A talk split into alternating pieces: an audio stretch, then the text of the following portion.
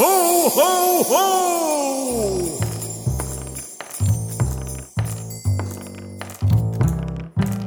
Så er det igen blevet tid til at byde velkommen til Paps Dinenser, din podcast om brætspil. Din studievært er Christian Bak petersen Velkommen til Papsnensers adventskalender 2022. Fire bonusafsnit af vores vanlige podcast, præsenteret i samarbejde med papskov.dk, hvor du kan finde nyheder, anmeldelser og opdateringer, alt sammen om brætspil.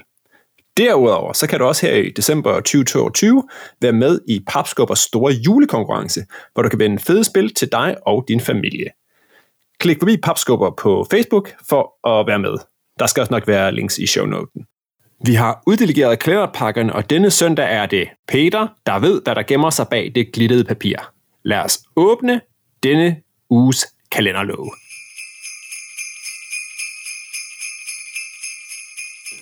Glædelig adventssøndag alle sammen.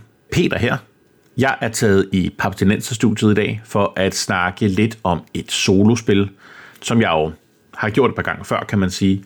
Og det har jeg, fordi at jeg lige har spillet et spil, som jeg er helt vild med at spille solo. Det kan også spilles med flere mennesker, men jeg har indtil videre kun prøvet det solo. Øh, jeg har lige hævet det hjem, og øh, min, min øh, kone er ude at spille rollespil, og så tænker jeg, ah, så kan jeg godt lige tage et lille brætspil. Spillet, som jeg har spillet, er, og nu, hold, nu skal jeg lige holde tungen lige i munden en gang her, Star Wars Clone Wars A Pandemic System Game. Eller med andre ord, Star Wars Pandemic. Og øhm, det, det er sådan sat lidt på spidsen, at det bare er Star Wars Pandemic, men, men nu står der jo ligesom A Pandemic System Game uden på æsken, så man kan ikke rigtig løbe fra, at det er Pandemic men så alligevel synes jeg, det er ret langt fra Pandemic. Som, øh, som, som nogle lyttere måske kan huske, så har jeg øh, tidligere fortalt, at efter at have spillet to sæsoner Pandemic Legacy, så synes jeg måske, at jeg havde spillet nok Pandemic, og har derfor afskaffet mig mit, mit standard Pandemic. Og øh, jeg er i gang med at spille Pandemic Legacy sæson 0, men øh, udover det, så, så jeg elsker Star Wars.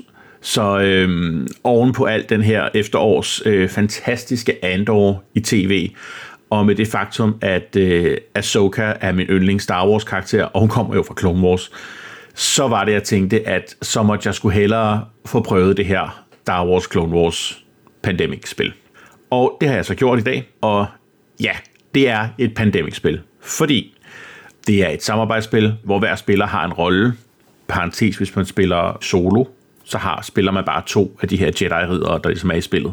Parenthes slut. Og hver af de her roller har så en evne, som er unik for dem, der ligesom hjælper med at, at, at holde samarbejdet i spillet. På sin tur tager man fire handlinger. De handlinger kan være at rykke til et nabofelt. Det kan være at fjerne en, i stedet for en sygdomskube, så er det en lille robot. I ved, de her Roger Roger robotter fra Star Wars. Og, og sådan kan man ligesom lidt forskellige ting. I stedet for at, at lave en kur, så kan man løse en mission. Og, og, og det er ligesom en af de her ting, der sådan bryder lidt med selve pandemic-viben. Det er nemlig de her missioner. Serie. At trække kort i det her spil er faktisk også en action, det vil sige, at du trækker et kort op på din hånd i slutningen af hver tur. Og det gør du ikke, fordi at din kort bliver liggende på bordet. Det vil sige, du fjerner ikke kort fra din hånd, for at løse missionerne. Missionerne er ligesom det, der svarer til at lave en kur i oprindelig pandemic. Nej, de her kort, de er ligesom permanente, og det kunne, hvis du tager skade, som du ikke kan undgå på en eller anden måde, at du så fjerner de her kort, og de her kort tæller sig på den måde som dit liv. Kortene symboliserer dit squad, altså den gruppe af klontropper og hvem du ellers skal finde på at have med ude på tur, når du er ude og lave dine missioner. Og øh, det synes jeg er en, er en, rigtig, en rigtig fin twist på pandemic-tingen. Selve missionerne, det er tit sådan noget med, at der er sådan en angrebsterning, så er der sådan noget med, at du skal have i alt syv succeser. Du må bruge alle dine røde kort og terningen, og hvis du så kommer op på syv, jamen tillykke, du har klaret missionen. Når man klarer en mission, så kan man, skal man da også forvente, at man så tager noget skade igen, og det er så her, hvor du kan have nogle af de her kort i dit squad, som er armer på forskellige måder. Det kan være nogle, øh, nogle pansrede mandskabsvogne, som tager skaden for dig, i stedet for at du, sådan, du ved, selv skal tage den øh, på, på dit Jedi-flæsk. Og det er en rigtig fin lille ting. Sværhedsgraden bliver skaleret alt efter, hvor mange missioner du skal løse, for at du ligesom skal op mod øh, den store villain, der er i spillet.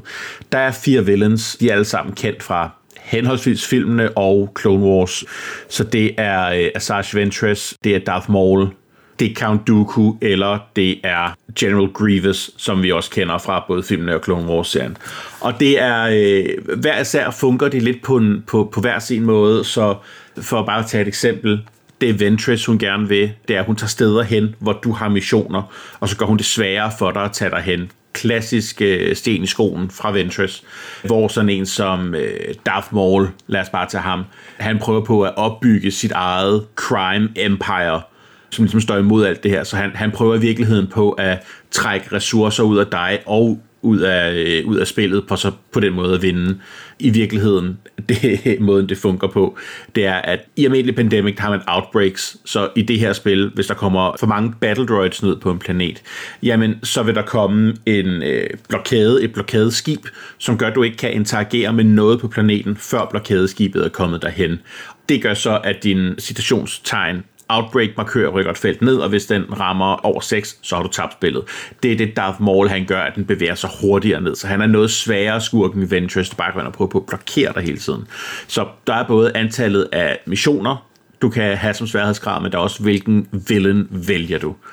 Alt i alt, jeg synes sgu, det er et rigtig fint lille twist på Pandemic. Der er mange små fine ting, altså alene bare det, der er en terning i, er jo rimelig stor forskel fra almindelig Pandemic. Og ja, jeg er helt sikker på, at jeg kommer til at få mange flere timer til at gå med, med, med den her udgave af Pandemic, som altså jo er sat i Star Wars-universet. Og er man kæmpe Star Wars-fan, så synes jeg, man skal unde sig selv i hvert fald at tage et kig på det. Er man kæmpe Pandemic-fan, så synes jeg, det gør nok anderledes fra almindelig Pandemic til, at det rent faktisk er værd at kigge på. Jeg har ikke prøvet Wrath of the Lich King, så jeg ved ikke, hvor stor forskel der er fra det her og så til World of Warcraft Pandemicen, der udkom sidste år. Men jeg synes i hvert fald, Star Wars Clone Wars a Pandemic System Game. Det får her efter et enkelt spil godt nok kun en stor thumbs up for mig, og jeg tænker, jeg har masser af variation og masser af hyggelig Star Wars musik, der kan spille på mine højtalere, mens jeg render rundt og plukker battle droids på planeter og sørger for at tvære Asajj Ventress ud med, med Obi-Wan og Anakin som mine to karakterer. Og øhm, ja, jeg skal spille meget mere af det her spil. Og med de ord, så er der vist ikke meget mere tilbage end at sige, det var alt for denne gang rigtig glædelig jul. Tak fordi du lyttede med til Papsnensers adventskalender 2022. Glædelig papjul.